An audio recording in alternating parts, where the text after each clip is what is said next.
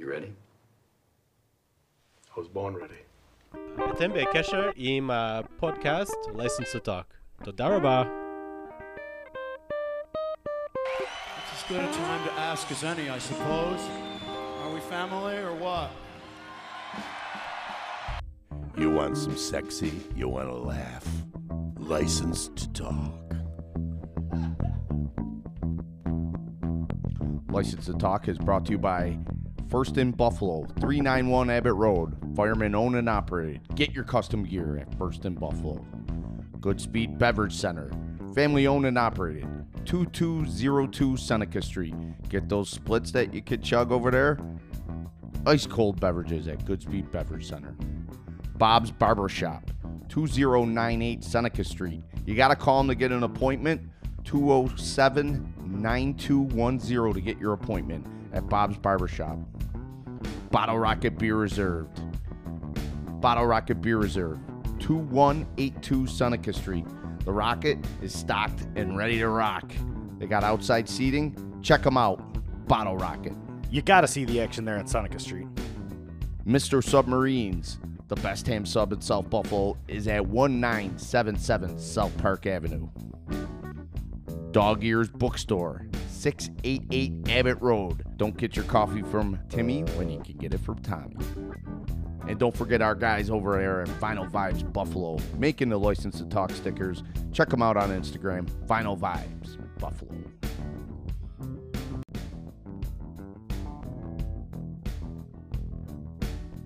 All right, episode 51. One of the greatest actors of our time, Mr. Andy Garcia. How are you, Andy? Hey, thank you. That's a very unexpected but much appreciated introduction. And a lot of people will wonder what our connection is to Andy. Well, he's friends with our the very talented Louis Mustillo. You've worked with him on some projects. How did you guys become friends? I met him. I met Lou for the first time in a in a reading of a screenplay that our mutual friend David Caruso put together back in the I would say the early '80s, uh, mid '80s, something like that. And uh, I met him then, and then shortly thereafter, I got an opportunity to produce my own my first film that was written and directed by Richard Wenk um, about a ticket scalper. It was it started the, the original title was The Scalper, but then uh, once we sold it, it was an independent film with Andie MacDowell and Richard Bradford and and Lou and Patrick Breen and Fred Asparagus, a bunch of guys, uh, Bonita Nichols, uh, Chris Lemmon, and Lou played one of the my scalper buddies in it. And uh, when we were putting the movie together, I had remembered Lou from that reading, and I said, "Oh, I got a guy who lives in New York who would be great as one of the guys," you know. And I called him, and we jumped in, and that was when we got to know each other, obviously, you know, more intensely because we, you know, when you work on a film set, it's kind of like going to war. You know, you're, you're there every day for a per, you know concentrated period of time, but you really rely on each other for, you know, support and and uh, creative uh, stimulus. And then later on, we worked again on City Island, and then I was I was uh, got an opportunity to fulfill this idea I had to adapt the movie Key Largo for uh, for the stage, and I I pitched the idea to the Geffen Playhouse here in L.A. and they immediately bit, and uh, myself and Jeffrey Hatcher, the writer, uh, we adapted this play with some new ideas for the I mean the the movie for uh, took the original screenplay of the film and the original play is based on, and kind of concocted a new a new element in, per se using some new ideas, but you know a lot of the other ones. And there was a part in there called Curly, which is uh, uh, Johnny Rocco's sort of right hand. Uh, in the movie, Johnny Rocco is played by Edward G. Robinson, which is the part I ended up playing in the play. And uh, his right hand man, his name was Curly, a, uh, played by a great actor named T- Thomas Gomez. And and immediately when I when I saw the movie, I said, Lou, you know, Lou's the guy for that part. And I sent it to Lou, and he was excited and eager to do a play again. And uh, we spent the entire fall, you know, rehearsing and and uh, performing together. So it was great to again spend that sort of intense uh, creative time with, with Lou. And uh, and I, I love I love the man. He's so talented. He's one of my favorite actors, really. Yeah, he fascinates us, you know, just being from the same neighborhood and, you know, knowing how people like react when you're trying to do something different, like the podcast or L- Louis with acting. You know, the people react to us, they're like, what are you doing? You know, and Lou probably got a lot of that and still stuck it out, you know. That's right. Well- Well, I you know, I'm here to talk to you guys because any friend of Lou's is a friend of mine. Oh, thanks, Andy.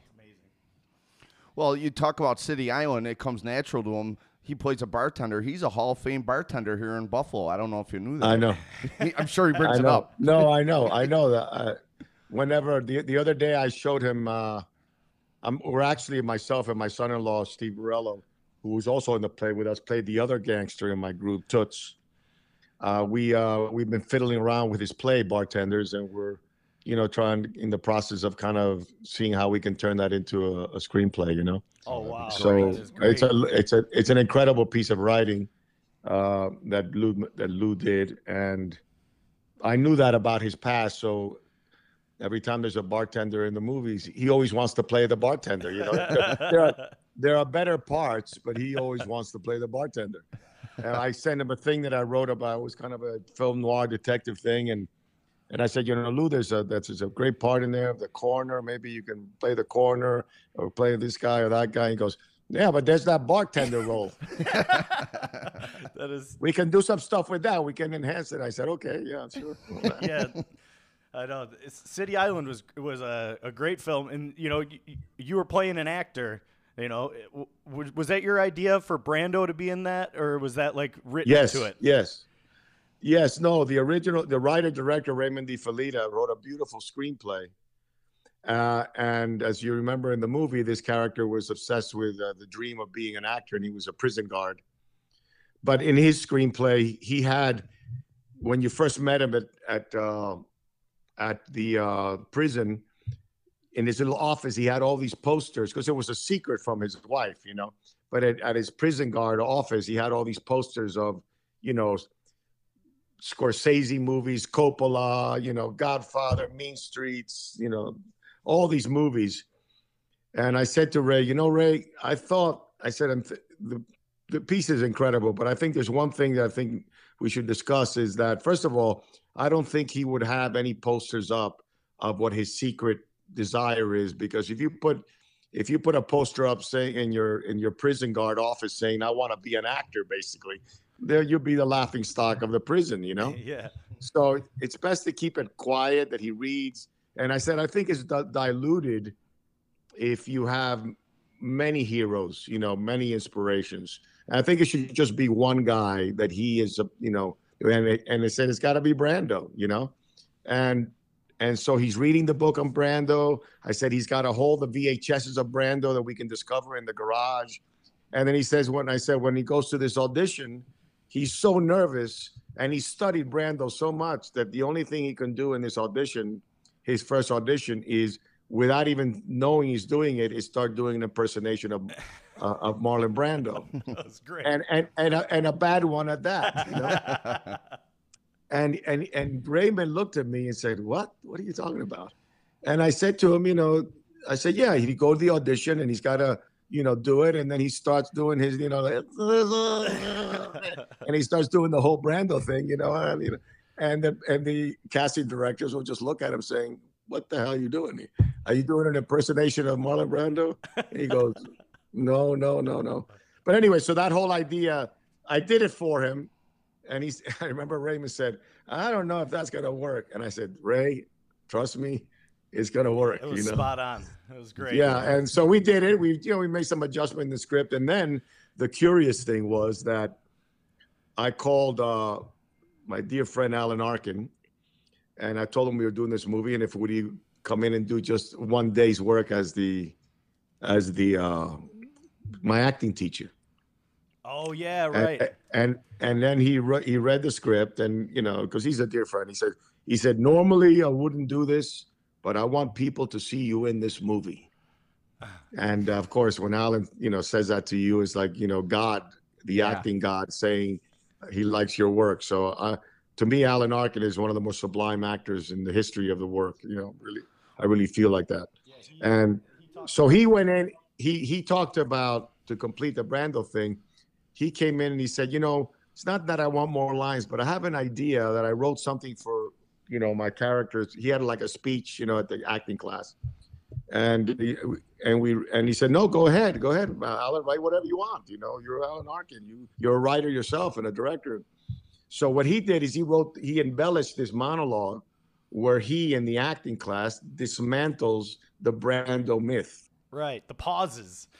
Yeah, the pauses. So it was, you know, from a storytelling point of view, he was spot on because here I am trying to learn how to act, and my acting teacher is dismantling the myth and the talents of the man that I emulate. So it's more confusing for the protagonist.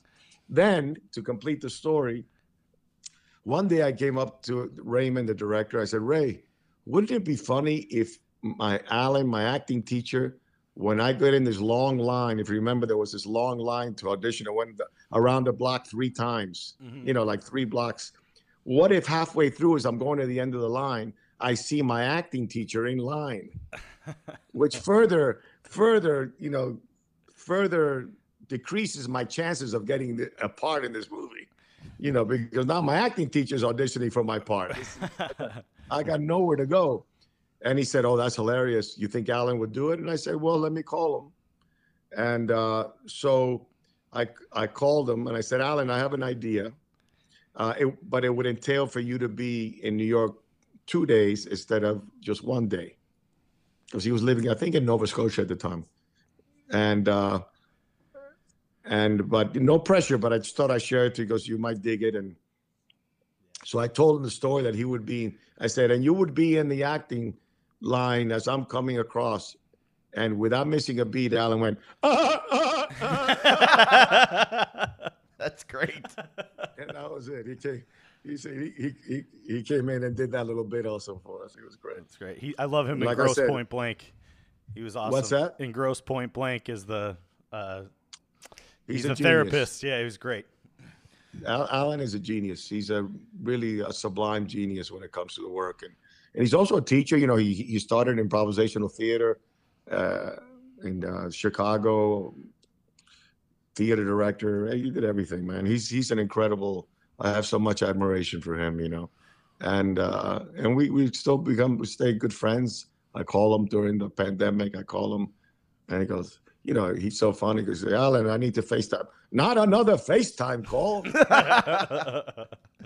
well, what are you know, we, what are some yeah, of the guys ahead. that you looked up to, Andy, when you were starting out? Well, that's the usual suspects, you know. I mean, when I was growing up in Miami Beach, you know, in the 60s, I came from Cuba as, as a five and a half year old. I didn't speak English. Uh, but I, I was fortunate that we, we, were able to leave that situation that was in Cuba. It was, you know, as you know, uh, the, revolution had turned very quickly into a totalitarian Marxist regime, and we got out. Uh, and we landed in Miami Beach in a predominantly Jewish American community, which was beautiful. And uh, I had a great upbringing. I mean, we all lived in a one bedroom house, six people, but you know, uh, not even a house. It was an efficiency. But you don't know that as a kid. You're just families together. You're sleeping on the, you know, on the, on the on the couch or in the floor. It doesn't really matter. Uh, but um, as I started growing up in the '60s, I became enamored with films, you know, and I would go with either with with my parents or with my brother. But then as I got a little older, I'd get on the bus and go to the Surf Theater or the Lincoln Road Theater, and especially in the summers, they had those double bills for like, you know, kids matinees, and I would go almost every day and catch all these great films, you know, that you know, from the adventure films, a lot of times, you know, uh, you know, the Crimson Pirate and and and uh, Errol Flynn pictures, you know, and of course the Great Escape and things like that. The, the, the, all the Bond movies with Sean Connery and stuff like so. I was obviously hooked on films and would lose myself in them. The Magnificent Seven, and that laid the foundation of my interest in doing films. Little did I know that that was a sort of a virus that you know that took me over. And then uh so those were the heroes that i you know the actors that i sort of peter sellers. Oh yeah. But so it wasn't towards until the 70s when I, I took my first acting class in, in, as a senior in high school, and uh, uh, because I was mostly just involved in sports, I played basketball my life and baseball, and but I got real sick in my senior year with hepatitis and mononucleosis, and, and I couldn't play any sports. So I was kind of in limbo in my life, and I took this acting class, and I re- was really stimulated by it, and and uh, and the teacher was very encouraging, and that kind of kept me wanting to explore it more and more in college, and eventually got into an, an acting program in college in South Florida at Florida International University, and uh, and then at that point is that was see i graduated high school in like 72 or 3 and that was around the time that the godfather came out you know Oh yeah. godfather 1 Gosh. so when you when you see that movie and you see you know not only brando but you know pacino and duvall and uh, jimmy Caan and all the characters that were, that were in that film that were extraordinary all the peripheral characters. You kind of you know your life changes. And uh, i said that's what i want to inspire uh, that's what i want to do in my life. I want to be metaphorically in that movie you know? Yeah. Yeah. you know you say that's what i want to aspire to. I don't know how but that's my dream. So little did i know that you know cut to how many years later i was you know had the blessing of being in one of the godfathers. So Incredible.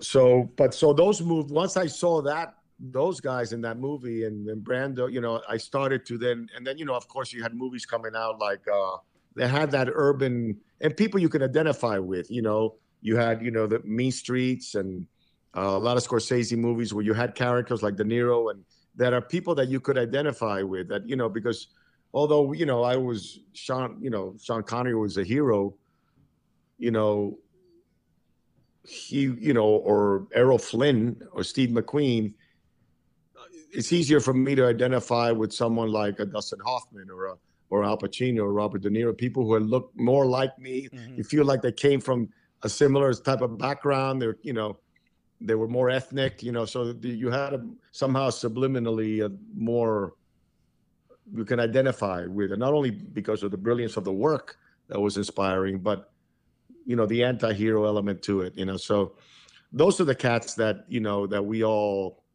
uh were turned and then you know obviously you start going back and i say i need to see all of brando's work you know? So you go back and try to reach for its you know you know the, on the waterfront and streetcar and all those films he did early in his life.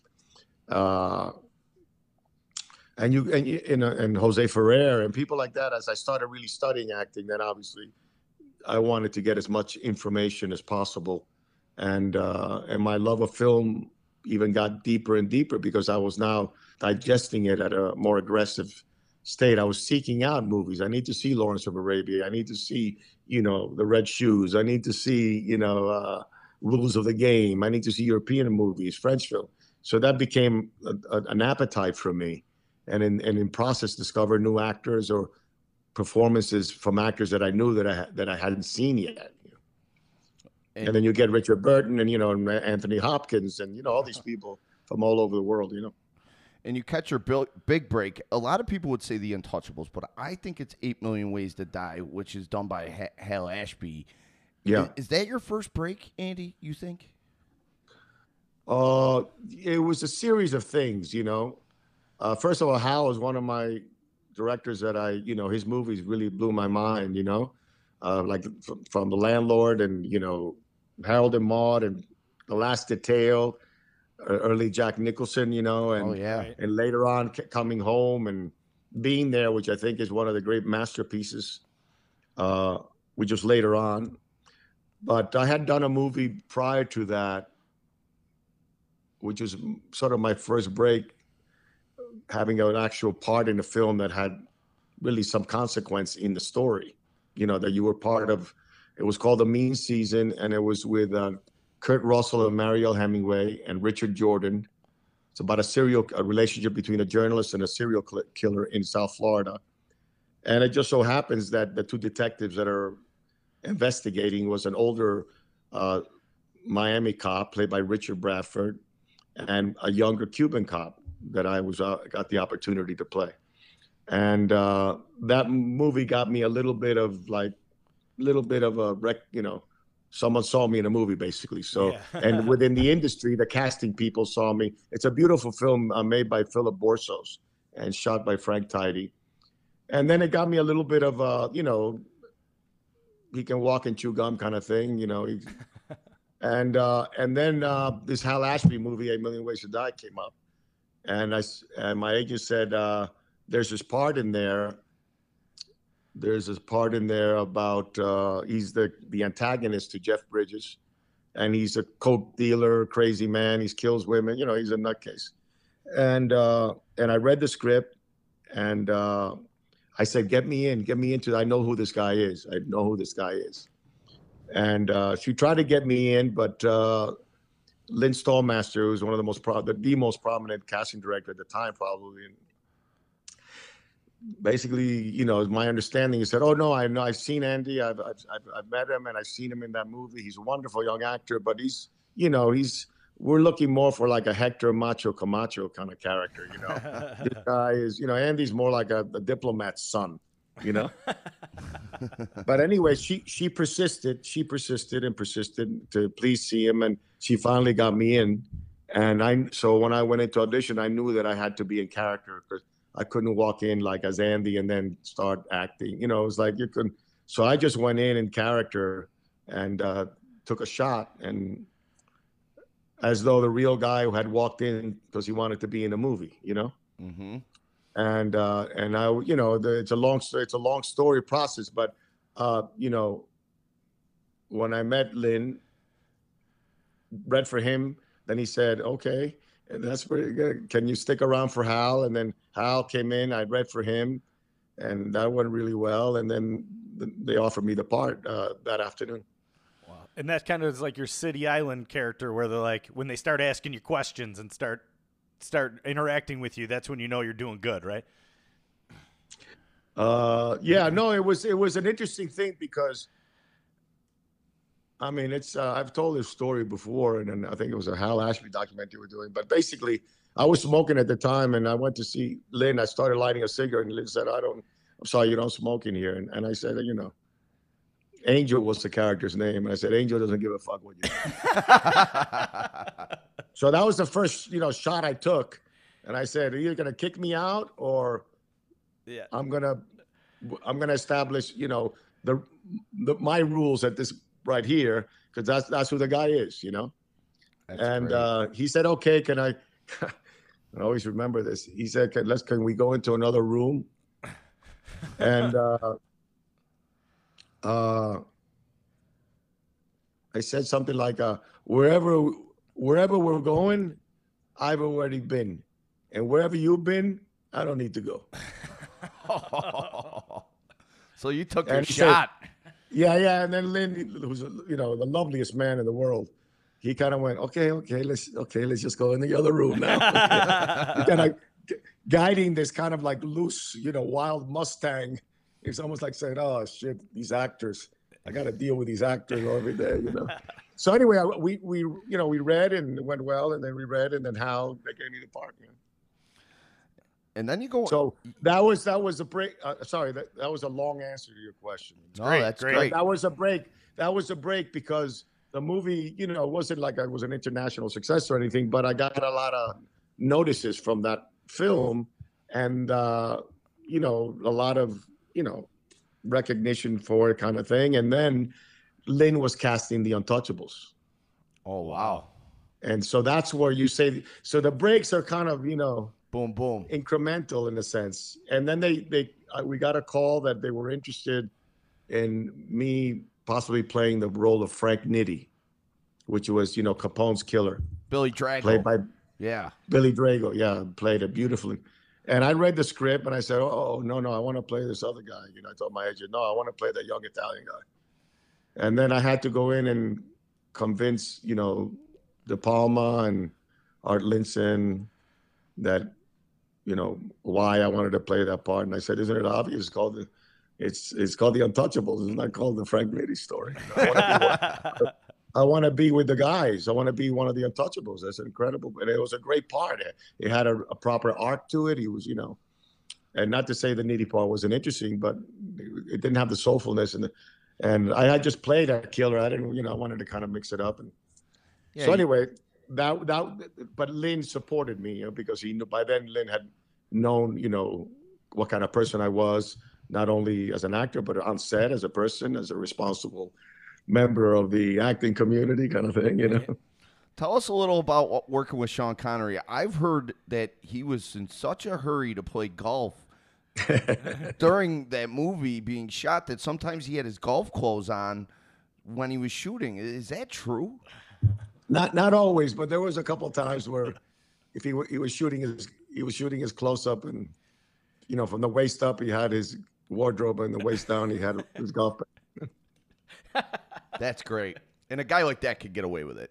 You know. Oh yeah, absolutely. He was ready to go. Sean is uh, was incredible. You know, he was, of course, one of my you know childhood he- heroes, and I had only but the most positive uh, relationship uh, with him on set, and and uh, but yeah, he was uh, he loves golf, you know, and he would come ready to go, do his thing, and try to get in. You know, it was, it was during the summer when we started, late summer, so there was still some daylight savings, I guess, maybe, and you can get in nine holes at the end of the day or something like that, or or if he only had half a day's work, you know, he can get in for an afternoon. You know.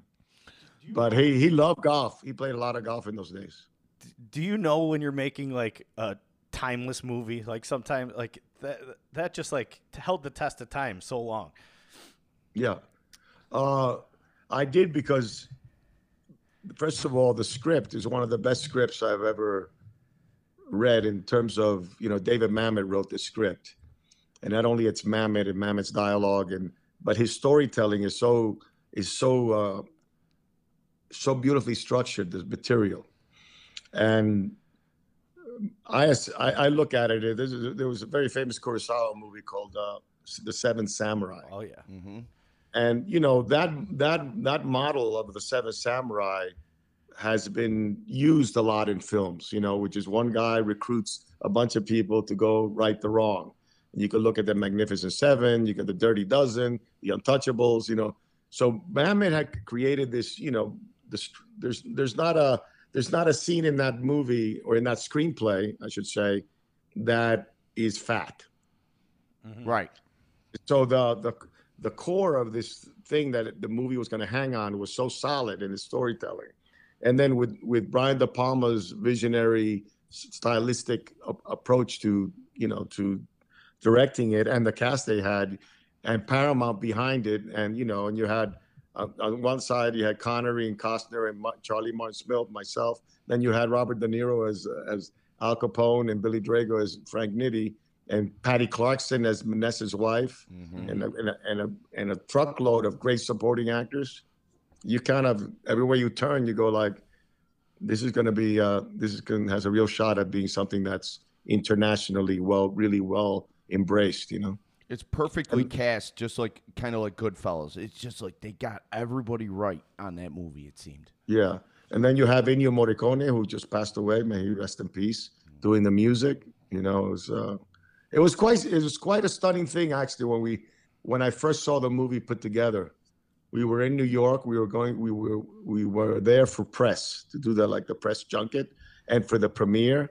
But we needed to see the movie before we did the junket because we, you know, people will ask you, so how you like the movie? Well, I haven't seen it. You know what I mean? so Brian De Palma took us down in the somewhere I think it was near the Lower East Side and to a screening room and and we saw the movie and and it was you know I was you know from the opening music and credits it was pretty it was pretty uh extraordinary feeling that music really sets the tone in the beginning and yeah you know for the movie one of my favorites. Great job on that, Andy. And it holds up really well. I've I've it seen really it recently in a film festival uh, in uh, Switzerland and uh, with a large audience, and and the movie is just as good today as it was there. I mean, it really holds up well.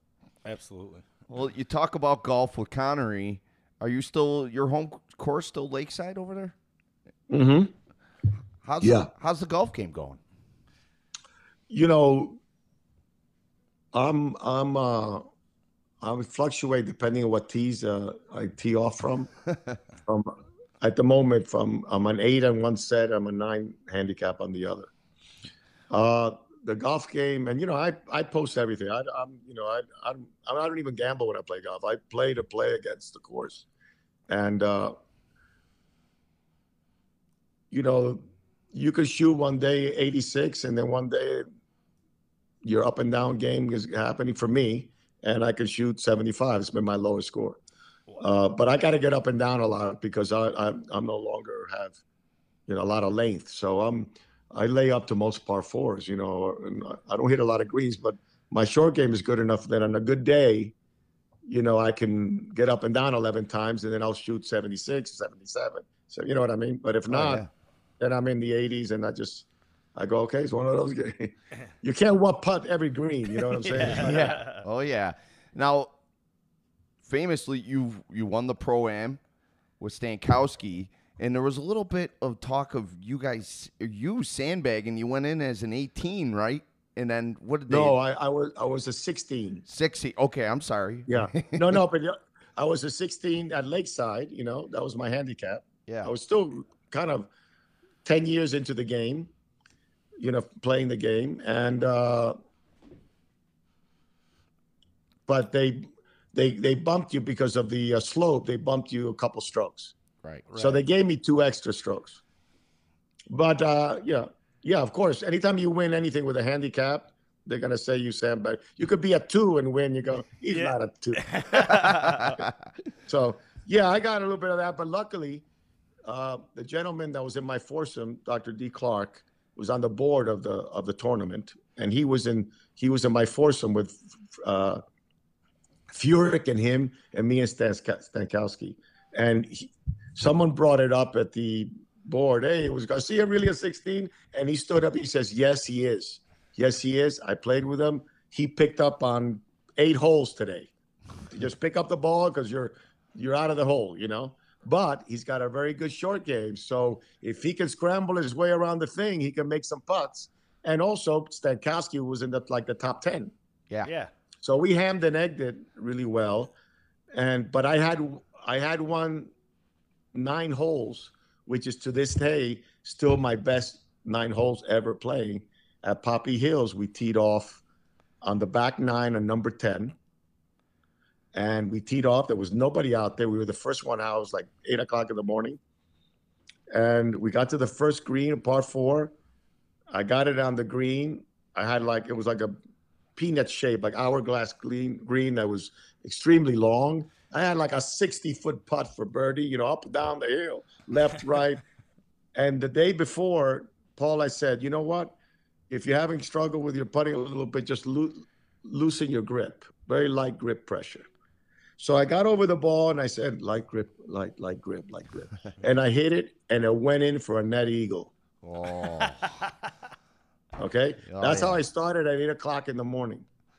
And then I started making putts and making putts and shot even par on my ball. Wow. I had one bogey. I had one bogey. I had a net eagle. I had two bo- I think it's two bogeys, rest pars, and one net eagle. But I had strokes on every hole. So I was nine under in nine holes. and I got to the first tee and I'm sitting there and going, wow, that's that's a lot of that's a lot of you know you know strokes for our team. And uh I got to the first tee and it was backed up, you know, because people were teeing off. And, and Vijay Singh was playing behind us, who I've gotten a little friendly with. And he sits down on the bench next to me, waiting for us to tee off. And he was going to tee off after us. And he says, How do you do? And I said, Vijay, I, I don't, this is crazy. I said, The best golf I've ever played in my life in these nine holes. He says, I, I can't believe it. I shot 36. and and he, he looked at me, he said, That's what I shot. That is awesome. So that so that was you know that got us in you know like got us and then but basically Paul carried us you know I would just ham and egged it with him pretty much. And then the last day I, I shot I think 79 on on the last day. The Saturday I stunk it up. I didn't get nothing. And the and then the last day I shot 79 which is a, a really good round for me in at Pebble. And then you know, I But you have those days, you know, it happens in Oh, golf. Yeah, And I, I, by the way, I was practicing a lot. but Like the week before, I was out there practicing, you know, a lot to try to groove a, sw- a sense of a swing, you know. But and and it it just happened to come around that day, and and since then, I I think I've only made the cut once since '97. wow. I, Yeah. I, my my handicap is a lot lower now, which just makes it even harder, obviously. Absolutely. Yeah, I'm, I'm in the C flight in our uh, in our uh, club championship, and I got called a sandbagger as well. I hit a drive 300 yards, and then I got like a seven on the hole. I'm like, see, see, that's how it Yeah. happens, you know. Oh, they don't sit- they don't count those. They don't Oh yeah, right. they don't count those. And, and Marky, uh, he has an interesting uh, story where he used to play without shoes, low center of gravity. Well, he shanks uh on a par three.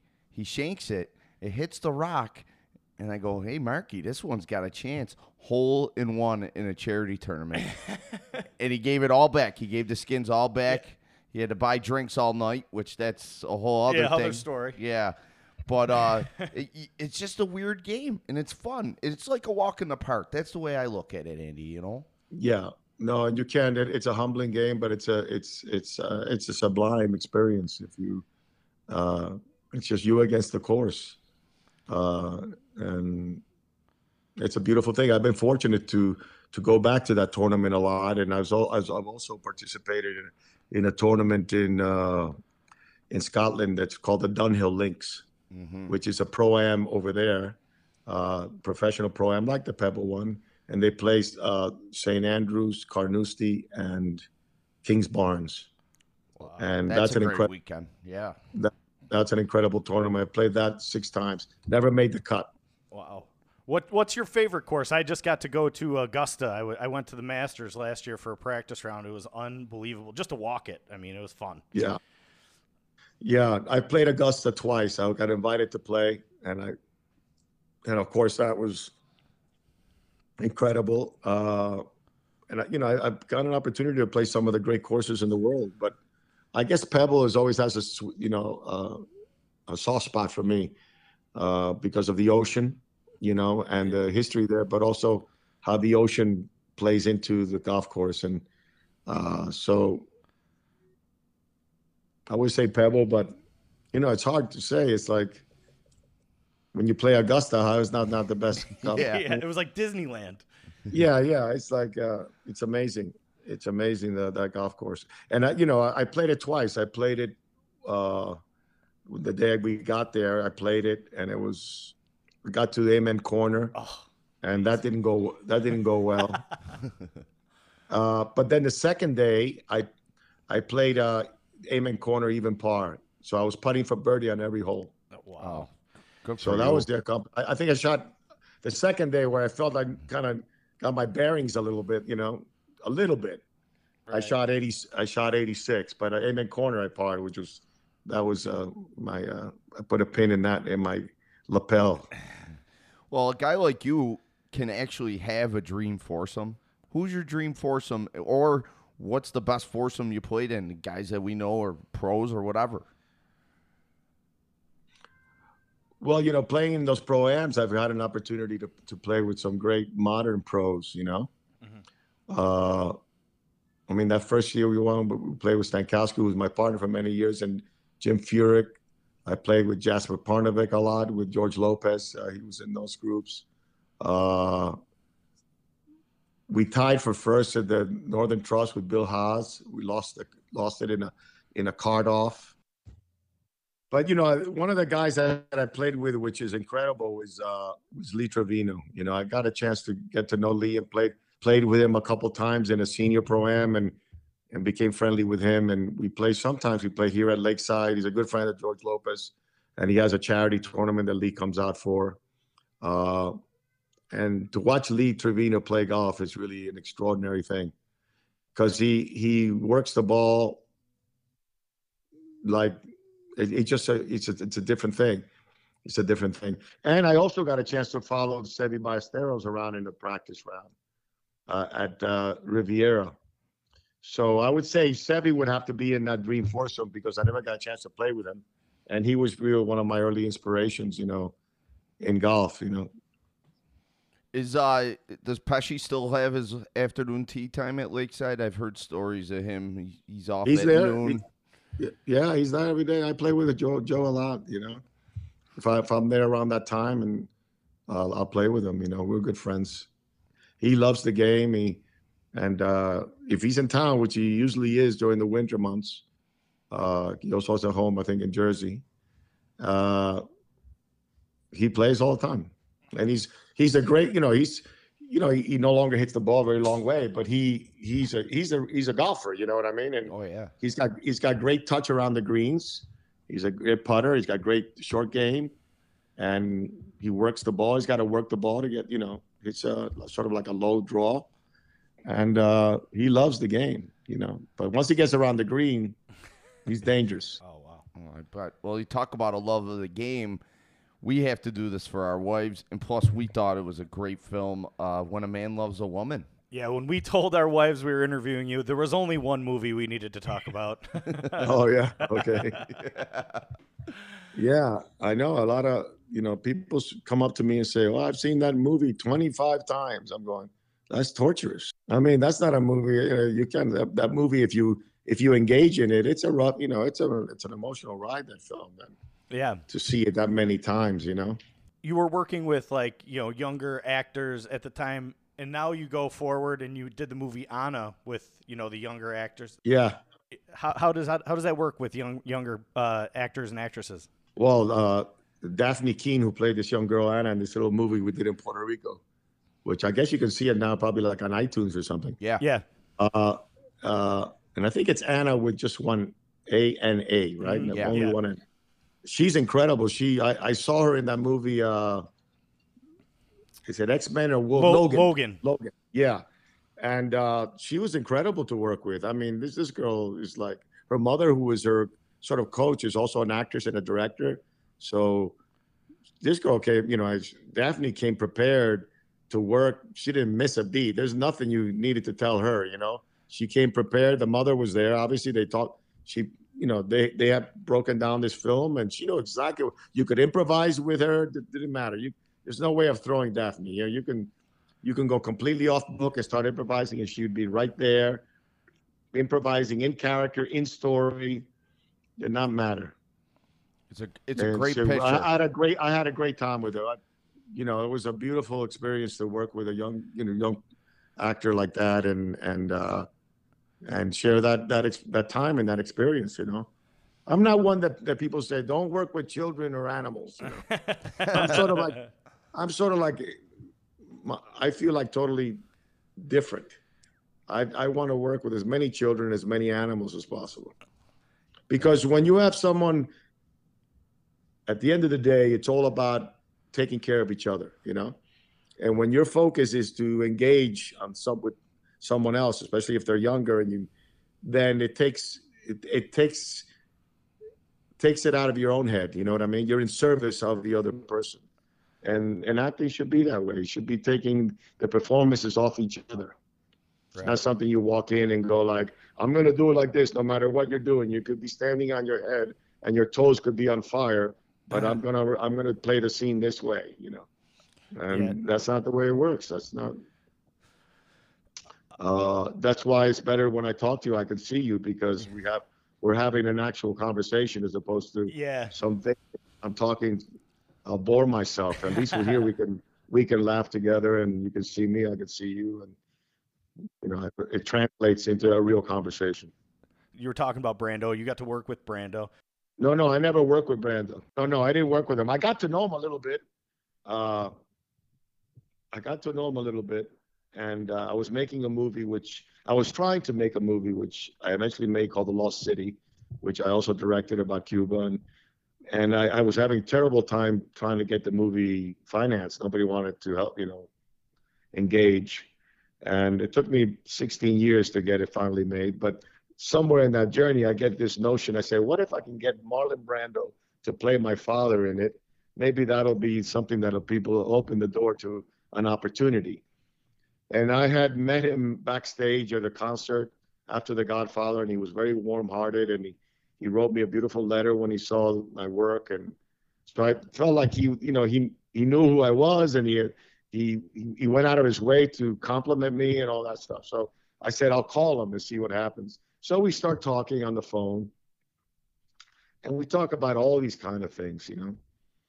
Uh, and he did, you know, uh, there's always a thing about Marlon that he didn't want to talk about acting. You know, that was the last thing he wanted to talk about.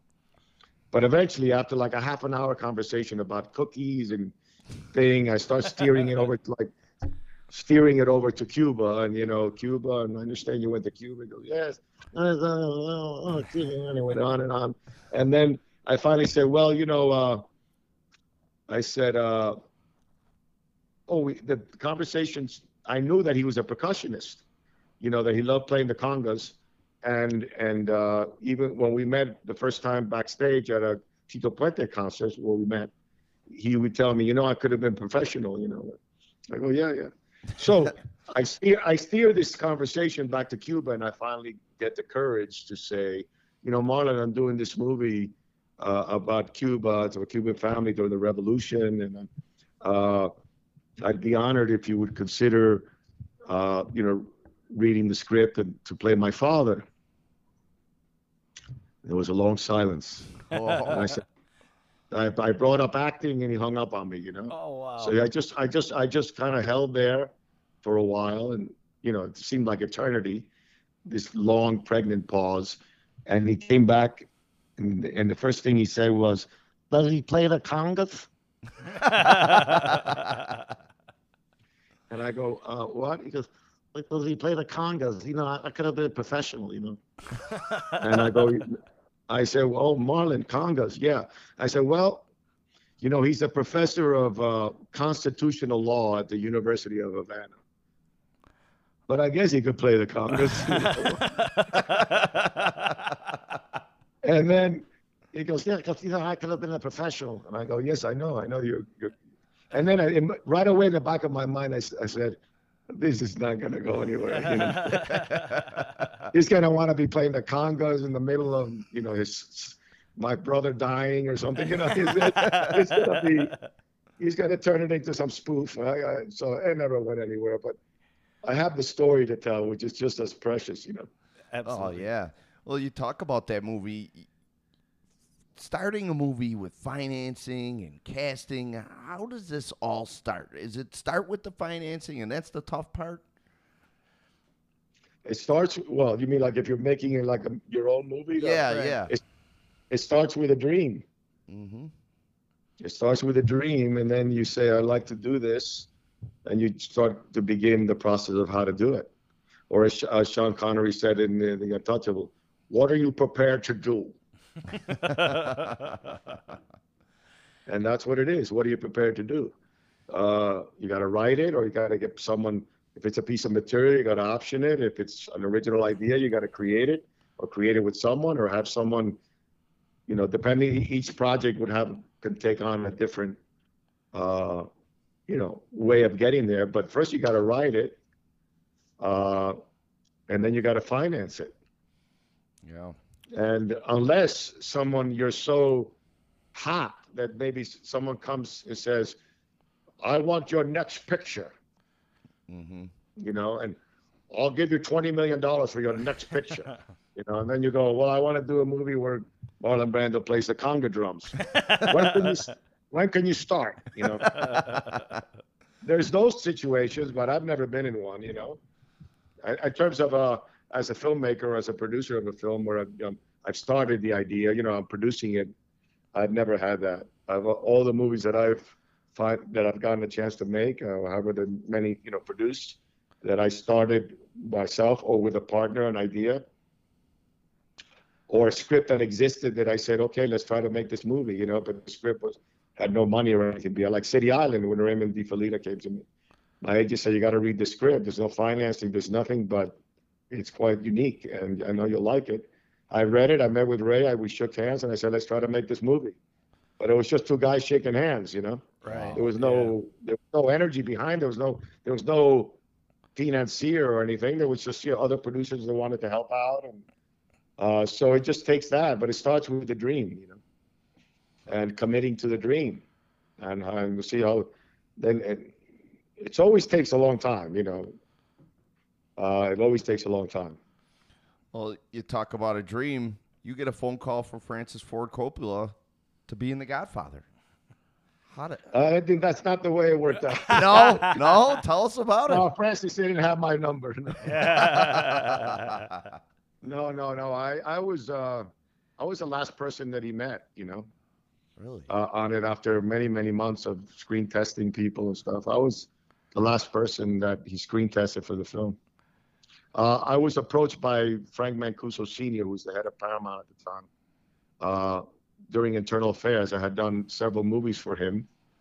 His son, Frank Mancuso Jr., who's really a, my, a brother from another mother. He's, you know, both him and Frank Sr.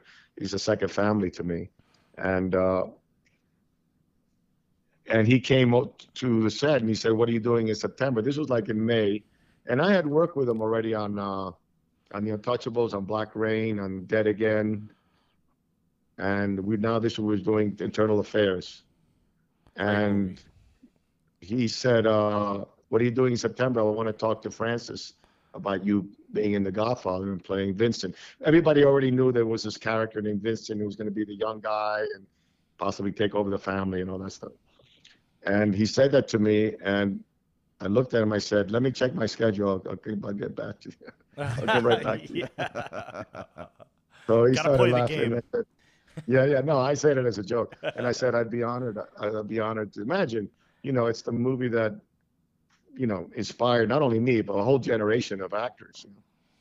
And uh, and that was in May, and then I met Francis finally, like in August, in a, just like a meeting in an office at his office, and then he called me in on a Thursday morning. I got a call from my agent and said uh, Francis wants to wants you to fly up to Napa Valley to screen test. Got to get on a plane tonight. Went up there with Madeleine Stowe, uh, great actress, screen tested with me in the role of Mary. Screen tested that morning. They flew me back to uh, to LA, and the next morning, Saturday, I get a call saying you got the part. Go back, fly up Sunday, back up Sunday, and start rehearsal Monday. So it took a long time. It took from let's say like May to September. In the meantime, he was seeing actors and auditioning, but there was this thing that if you ever watched the documentaries on the making of The Godfather, that Francis had a real hard time in those days, not with Mr. Mancuso, because that relationship was very good.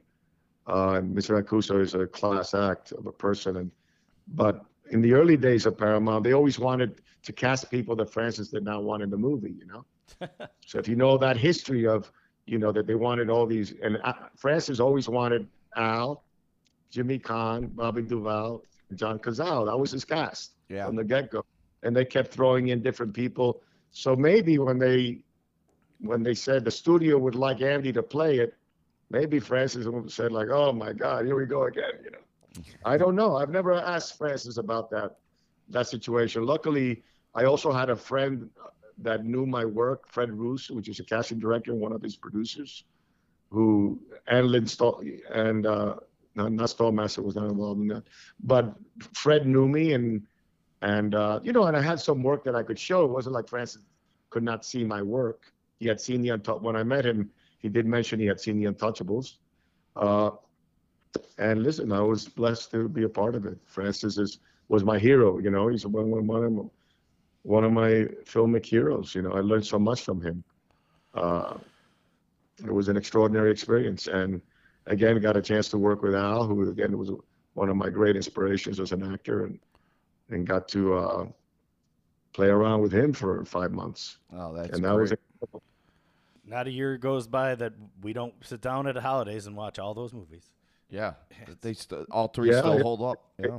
it's hard it's hard to turn them off when you see them. Yeah. It's like you're what if you're if you're laying in the couch going, hey, it's Sunday afternoon, let me see if any sports on, and you click, and all of a sudden one of the Godfathers is on. It's like, okay, here we go again. on, let's go. It's on. It's it. Give me a beer, and you don't move. You got to see it from from wherever you pick it up. You got to see it to the end. You know. I think that's the same way with the Ocean's movies too. You know, same Uh-huh. same as it goes. You, you just start watching them, and there it goes the whole day. Yeah.